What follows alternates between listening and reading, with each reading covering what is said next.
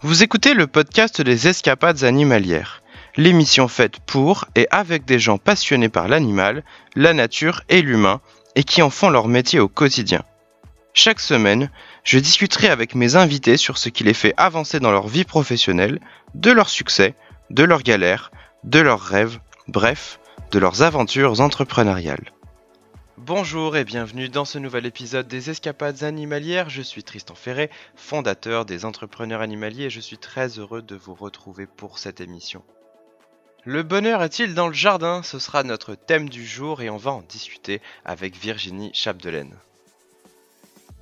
Mais avant toute chose, eh bien ça va être le traditionnel petit appel à l'action. Vous seriez adorable si vous alliez me donner une évaluation 5 étoiles sur iTunes ou sur votre plateforme de podcast préférée. Alors à quoi ça sert ça? Eh bien d'abord à me faire très plaisir, et ça c'est déjà super, mais en plus c'est grâce à ça que je vais savoir ce que vous avez envie d'entendre dans les prochains épisodes. Et si vous avez envie que l'émission continue, puisqu'on est parti sur une série de 12 épisodes, et que j'attends de voir vos évaluations, j'attends de voir si vous aimez cette émission pour continuer à faire de nouveaux épisodes et à vous proposer eh bien, des, nouveaux, des nouveaux contenus et des nouvelles rencontres toutes les semaines. Alors s'il vous plaît, prenez deux petites minutes. Ça sera très utile pour moi, s'il vous plaît. Merci beaucoup. Et tout de suite, place à l'épisode. Virginie Chapdelaine, vous êtes normande, plus précisément vous êtes manchoise. Quand on vous demande votre CV, vous nous répondez lequel? J'en ai plusieurs. Vous avez certainement autant de casquettes qu'il y a de couleurs dans un arc-en-ciel, mais le vôtre, par 50 nuances, n'est composé que de roses. Comédienne, humoriste, chanteuse, auteur, metteur en scène. Vous avez fait le choix de la happy culture. Votre métier, créatrice de bonheur, animatrice en yoga du rire, praticienne en psychologie positive, votre combat, c'est l'optimisme. Votre Graal, c'est le sourire et la résilience. Vous êtes un peu comme cette potion magique qui fait pousser des fleurs si elles tombent au sol. D'ailleurs, en 2003, vous avez créé le jardin du Clos Fleuri. Les poules y gambadent en liberté. Vous offrez à vos visiteurs un cadre magique pour vos séances de médiation animale, quand d'autres s'aventureront une nuit ou deux dans le fameux tonneau des amoureux. Alors Virginie, est-ce que cette description vous convient? Je, n'aurais pas mieux dit moi-même. Eh bien, super. Alors Virginie, quand on décortique un petit peu votre, votre parcours, on a l'impression que le bonheur est dans le jardin. Euh, ouais, le bonheur est dans le jardin, euh, même, euh, même un petit peu plus, puisque chez moi, le jardin déborde dans ma maison. Et, et c'est drôle parce que il y a peu de temps, j'ai commencé à faire un podcast moi aussi de mon côté, et je l'ai appelé Je me suis levée de bonheur. Et bonheur, évidemment, en un seul D'accord, eh ben c'est magnifique. Et alors, qu'est-ce qui a fait que vous en êtes arrivé à créer un projet aussi atypique et j'ai envie de dire même une personnalité aussi atypique? Ah, Je crois que depuis que je suis toute petite, euh, je me suis laissée guider par mes passions. Et j'ai découvert le théâtre quand j'avais 6 ans. Et j'ai tout de suite euh, compris que c'était quelque chose qui me rendait vraiment heureuse, euh, mais que ça ne resterait qu'à l'état de passion. Euh, j'ai refait une petite piqûre de rappel à l'école, euh, les ateliers de théâtre euh, du temps où on avait des cours de socioculturel. Et lorsque j'ai eu mon diplôme agricole, j'ai fait mon premier job. Et dans une ville, j'ai atterri donc dans une ville que je ne connaissais pas. Et tout de suite, je me suis dit, il faut que je m'inscrive à un atelier de théâtre. Et ça a été un petit peu le, euh, le, moteur, mon fil rouge de toute ma vie. Et au fil des boulots que j'ai pu faire, euh, euh, il y avait toujours un à côté théâtre. Et un jour, l'amour a frappé à ma porte. Je suis tombée amoureuse d'un agriculteur qui avait une ferme au bord de la mer dans la Manche, à Julouville. C'est là que j'habite à présent. Et lorsque nous nous sommes mariés, que j'ai donc abandonné mon job qui était trop loin de chez nous, eh ben, je me suis dit, ben, il faut que, j'ouvre la porte en grand au théâtre. Et pour moi, il n'était pas question d'aller traire les vaches euh, pour travailler avec mon mari. Donc, j'ai mis à profit ce qu'il y avait dans mon environnement proche, le beau boucage normand qui me tendait les bras.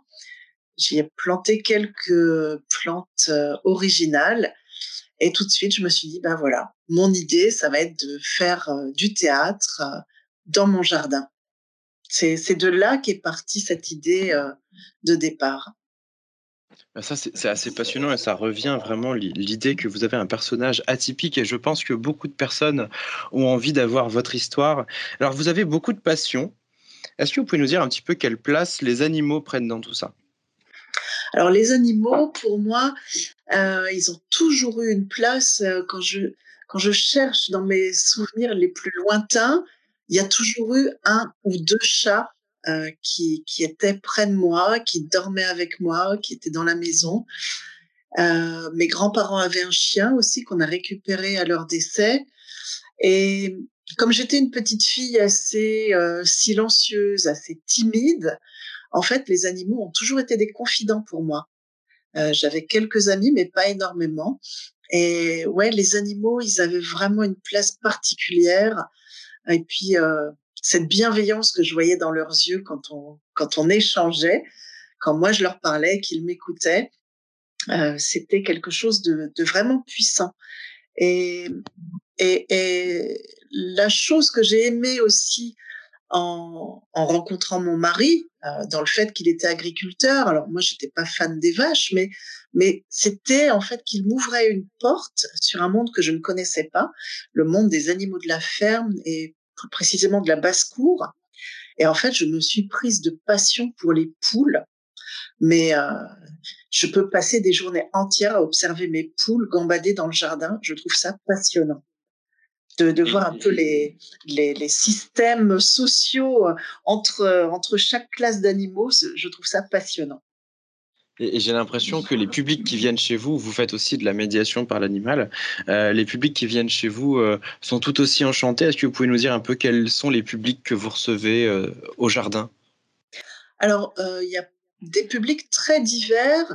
Euh, peut-être que mon tout premier public, en fait, ça a été les familles avec des jeunes enfants puisque une des premières euh, animations que j'ai pu mettre en place dans mon jardin, c'était en 2006. J'ai organisé euh, mes premières chasses aux œufs de Pâques. Et euh, les enfants venaient dans le jardin et ramassaient les œufs au milieu des poules et des lapins qui étaient en liberté dans le jardin. Et ça, c'était mon, mon, premier public. Et petit à petit, en fait, sans faire de vraies recherches sur le public que je voulais euh, accueillir, mais j'ai plutôt répondu à des demandes qui se faisaient naturellement. Donc j'ai accueilli des, des publics euh, handicapés, euh, que ce soit handicap visuel ou euh, handicap mental, un petit peu aussi de, de handicap physique. Euh, j'ai accueilli aussi des personnes âgées et je me rappelle d'une d'une fois où j'ai accueilli un groupe de personnes atteintes de la maladie d'Alzheimer euh, les, les, encadrants de ces personnes m'ont fait un retour après leur visite en me disant qu'il y avait eu beaucoup de bienfaits euh, de retour au centre après parce que j'avais une collection de roses anciennes qui ont fait ressurgir des souvenirs euh, chez ces personnes-là. Donc ça, c'était assez gratifiant. Et euh, après, je me suis euh, intéressée aussi aux, aux organisations de d'enterrement de vie de jeune fille euh, ou de vie de célibataire. Euh, euh, après, j'ai accueilli des vins d'honneur de mariage. En fait, à chaque fois que, que j'ai une idée nouvelle, j'essaye de voir comment, comment l'étendre dans mon jardin. C'est sympa et en plus ça veut dire que vous, avez, vous êtes vraiment à la croisée des chemins avec plusieurs métiers, plusieurs structures, plusieurs, euh, euh, plusieurs publics. On croise assez peu finalement des personnes qui reçoivent à la fois euh, des enterrements de vie de jeunes filles euh, et de la médiation animale auprès de personnes fragilisées. Est-ce que vous avez une dernière petite anecdote à nous partager sur, sur votre activité? Oui, mon activité, en fait, je ne l'ai jamais vraiment anticipée. elle, a été, elle a vu le jour, en fait, grâce à une idée un jour à mes passions mais je me suis laissée guider en fait par mes propres, clients, euh, notamment dans la création de confitures à partir des fleurs que je peux faire euh, avec les fleurs de mon jardin. Euh, c'est quand j'ai reçu mes premiers clients qui venaient visiter et goûter dans le jardin. Ils ont goûté mes confitures, ils les ont trouvées fantastiques et m'ont demandé si j'en vendais. Et moi, à aucun moment, je n'avais imaginé que je pouvais vendre mes confitures. Et en fait, à chaque fois, c'est mes clients comme ça qui m'ont soufflé des idées. Et je me suis à chaque fois lancé des défis. Eh ben oui, pourquoi pas, je vais le faire dans mon jardin. Et, je me laisse guider comme ça euh, au fil des tendances et au fil, euh, au fil des envies de mes clients. Eh ben super. On passe à la petite parenthèse enchantée, si vous le voulez bien. Alors, j'ai choisi un extrait d'un livre de Claude Lemel euh, qui s'appelle L'art d'écrire une chanson. C'est donc une méthode euh, pour écrire des chansons et ça tombe bien puisque je suis moi-même euh, auteur de chansons. Et dans, dans, cet extrait que je vais vous lire, il parle d'un soir où il était chez Michel Galabru et, et il, il dit que en fait, quand on a une compétence, c'est bien, mais c'est encore meilleur lorsqu'on la partage. Donc je vous lis ce petit extrait.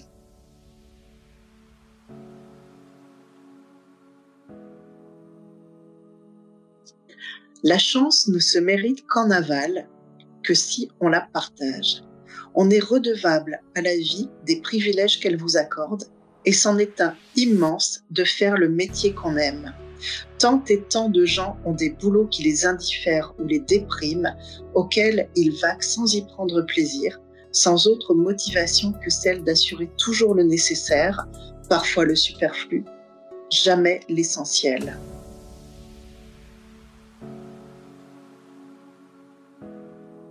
Donc je trouvais euh, très intéressant en fait euh, ce petit texte, ce petit extrait euh, qui parle de de l'art d'écrire des chansons et je trouve que ça résonne vraiment sur le métier que je fais aujourd'hui au sein de mon jardin, de faire vraiment le métier que j'aime.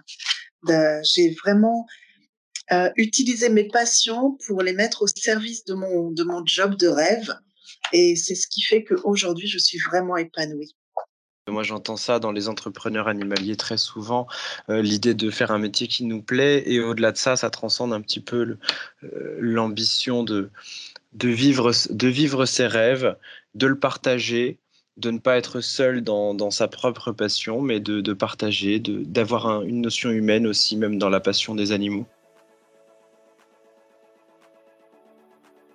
On passe à la deuxième, euh, troisième partie, euh, qui est la partie entrepreneuriale. On va parler un petit peu de vos, de vos projets, de ce que vous avez accompli jusqu'à là. Est-ce que vous pouvez un petit peu nous parler de cette aventure entrepreneuriale qui est le, jardin du Clos Fleuri? Alors, c'est une aventure qui a été euh, un petit peu en dents de scie. parce que moi, je me suis installée en tant que chef d'exploitation agricole en 2003. Euh, auparavant, j'étais euh, cadre euh, à la Chambre d'agriculture. Et quand je me suis installée, c'était donc une installation agricole avec les aides, hein, vraiment l'installation classique dans le cadre des aides à l'agriculture, à l'installation en agriculture. mais en arrière-plan, moi, j'avais déjà l'idée que mon installation ne serait pas classique, puisque j'avais ce volet culturel qui était très très fort euh, en moi. Et donc, j'ai fait une installation classique avec reprise de terre, avec reprise de quotas laitiers, puisque mon mari était déjà éleveur laitier. Donc, on a créé une société ensemble, une EARL. Mais euh, voilà, j'étais soumise à des obligations de résultats, puisque j'avais reçu des aides de l'État. Euh, donc, j'ai été très, très frustrée pendant longtemps parce que je ne me sentais pas libre de faire ce que je voulais euh, de mon installation. Euh, j'étais euh, avec des obligations à rendre à des propriétaires, puisque j'avais repris des terres en fermage. Euh, j'avais des obligations euh, en termes de rentabilité laitière. Et donc, euh, j'ai passé plusieurs années à, à galérer. Je, je, me disais, mais finalement, je me suis enfermée dans, dans ce système d'installation agricole avec les aides. Et petit à petit, ben, j'ai forcé le pas et j'ai commencé toute seule avec des bouts de ficelle. Euh, aussi parce que euh, j'ai un bon réseau euh, de connaissances puisque j'étais de l'autre côté de la barrière. Hein. Auparavant, j'étais conseillère agricole. Donc, je me suis, euh, dans un premier temps, affiliée à Bienvenue à la ferme. Et, et cette, cette collaboration avec ce label m'a apporté beaucoup de choses. Déjà, j'ai pu laisser libre cours à ma créativité. Donc ça, c'était énorme. Euh, donc si, si j'en retirais a posteriori un enseignement, euh, c'est que vraiment il faut s'entourer des bons partenaires dès le départ. Euh, moi toute seule euh, au départ, j'ai j'ai pas avancé, j'y arrivais pas euh, et et, et j'avais l'impression que ça me mettait plus des bâtons dans les roues qu'autre chose. Donc à partir du moment où j'ai adhéré à Bienvenue à la ferme, là ça a été vraiment une une belle opportunité pour moi. Malgré tout, comme on n'avait pas beaucoup d'argent avec mon mari et qu'il n'était pas question d'investir euh, pour des projets qui pouvaient lui paraître à lui dans le vent, euh, il n'y avait pas de concret pour lui. Voilà, l'aspect culturel euh, en agriculture, c'est vraiment pas la priorité. Et euh, moi, j'ai tenu bon, mais ça a été vraiment très dur. Honnêtement, euh, le jardin du Clos Fleuri, il a commencé à, à se faire connaître euh, peut-être au bout de cinq ans seulement. Euh, donc ça a été quand même assez compliqué. Et, et ouais, je peux dire que j'ai ramé. J'ai passé, euh, j'ai passé des, des journées entières à faire des confitures. Des fois, je mettais en pot mes confitures de roses jusqu'à une heure du matin pour me relever à 6 heures pour aller récolter mes fleurs. Ensuite, allumer le four à pain pour faire du pain. Ensuite, faire mes brioches pour accueillir mes visiteurs. Enfin bref, c'est une vie euh, assez euh, assez passionnante certes, mais euh, vraiment épuisante. Oui, fatigante et, avec beaucoup avec beaucoup de pression, j'imagine. Et, et, et aujourd'hui, alors comment ça va? Alors aujourd'hui, ça va très bien parce que j'ai appris à faire le tri aussi. Et puis j'ai appris à me modérer. Là, euh, moi j'ai un caractère qui est euh, qui est passionné et je suis très curieuse. Je m'intéresse à beaucoup de choses et j'avais tendance à vouloir euh, tout faire dans mon job. Jusqu'au jour où bah, j'ai fait un burn-out et je me suis dit mais là c'est plus possible, je peux pas continuer comme ça. Donc j'ai appris à dire non, j'ai appris à faire des choix et aujourd'hui je me suis vraiment cantonnée à quelques activités au sein de mon jardin et pour lesquelles je vais donner euh, toute ma passion et toute mon énergie. Et là, je ne me sens plus épuisée. Euh, ça va aussi de pair avec euh, euh, des formations que j'ai pu faire en développement personnel et je me suis formée aussi à la psychologie positive et ça m'a appris aussi à relativiser. Et, euh, et puis le confinement. Attends, le confinement, moi j'ai j'ai beaucoup appris de ce confinement, le premier confinement au printemps. Quand même, c'est euh, ça m'a appris à ralentir, à écouter mes besoins aussi, et, et, à écouter aussi les besoins du monde. Euh, il y a beaucoup de gens qui sont euh, dans le stress aujourd'hui, et je me suis dit, bah, de faire de de ces inconvénients une opportunité, euh, quelque part, c'est aussi une bonne chose pour moi puisque je vais bientôt lancer mon cabinet de psychologie positive au sein du jardin pour aider les gens à aller mieux, autant grâce à mes conseils en psychologie positive que grâce aux animaux qui sont encore présents dans le jardin pour la médiation animale. Qu'est-ce qui vous manque justement aujourd'hui pour pouvoir avancer dans vos, dans vos projets, euh, dans, cette, euh, dans cette belle nouvelle aventure? Quelle ambition vous avez pour ces nouveaux projets? Alors, je dirais pas qu'il me manque quelque chose, euh, mais mais peut-être peut-être un réseau différent. parce qu'aujourd'hui, je sais vraiment ce que je veux apporter au monde euh, je sens que j'ai un message à transmettre et que je peux aider les gens euh, dans la souffrance. Maintenant, voilà, ce qui me manque peut-être, c'est de savoir comment je fais pour pour contacter ces gens, euh, comment je vais les trouver, euh, comment je vais communiquer pour les pour les trouver, pour faire connaître mon activité? Euh, c'est pas le tout de dire j'ouvre mon cabinet de psychologie positive. Euh, il faut que je puisse attirer des clients parce que malgré tout, voilà, quand on est entrepreneur, faut faire rentrer de l'argent, faut faire du chiffre d'affaires. Euh, c'est bien d'avoir des belles ambitions altruistes, mais euh, l'altruisme, euh, ça n'a qu'un temps. Euh, il faut que moi aussi je puisse manger pour pas être de nouveau dans le stress. Donc oui, je pense que voilà, euh, ce petit plus qui sur lequel peut-être il va falloir que je travaille, c'est oui, comment apprendre à me faire connaître.